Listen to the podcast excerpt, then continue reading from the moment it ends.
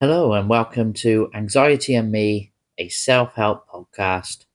Today, we're going to talk about sleep anxiety or sleep OCD. Now, I know how this feels to be lying in bed, fearing that you'll never sleep again, and that somehow you have lost the ability to sleep. Lying there panicking, adrenaline surging through your body, making you scared, and the more you try to sleep, the more scared you get. Our brains somehow become hyper aware that we are not sleeping, and it starts checking in every so often to check if we are sleeping. Now, first of all, I want to tell you that you will sleep and you can sleep. You haven't lost the ability to sleep.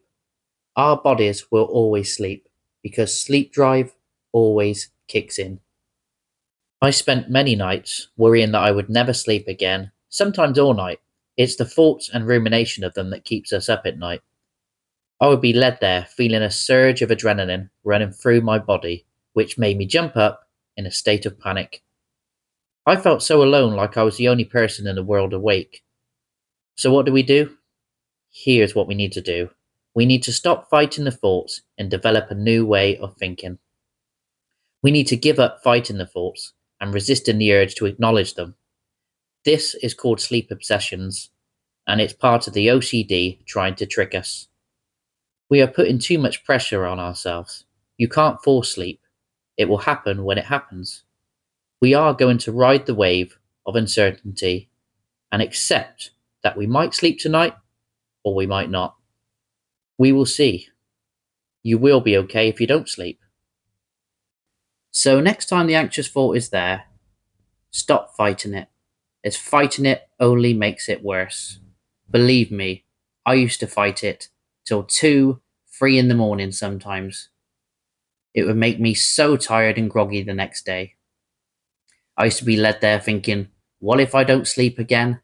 Followed by a surge of adrenaline running through my body, jumping up like a madman, just praying that I'll sleep, really pushing myself to sleep, and it wasn't working because I was feeding these anxious thoughts. It was my feeding of them that was keeping it going.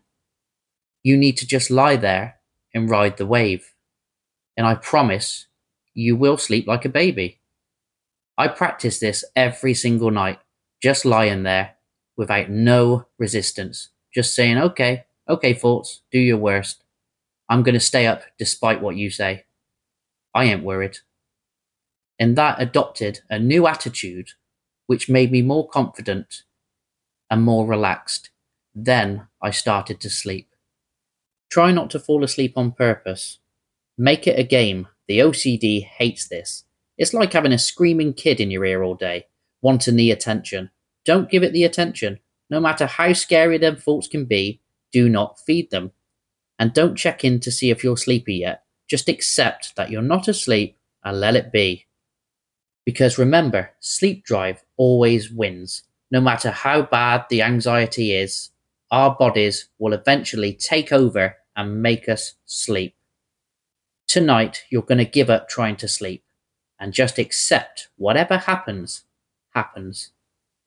Resist the urge to check the clock. Don't look at the time. We are not on a time limit. I know it's frustrating. I know I have been there, scared and alone, but you will sleep. You always have slept in the end. There's no amount of caffeine or activity that can make you stay awake. At some point, your body will take over and make you sleep. This is known as the sleep drive window. When our bodies have a, experienced a certain amount of wakefulness, we will eventually sleep. You can make it through the day on one or two hours sleep. You may be tired, but you can do it. You have been there before, and it's not that bad. Now you've got this. Ride the wave and accept whatever happens, happens. And if you need to play this video again, play it again. Any more questions, email me at anxietyandme self-help at outlook.com. Until next time.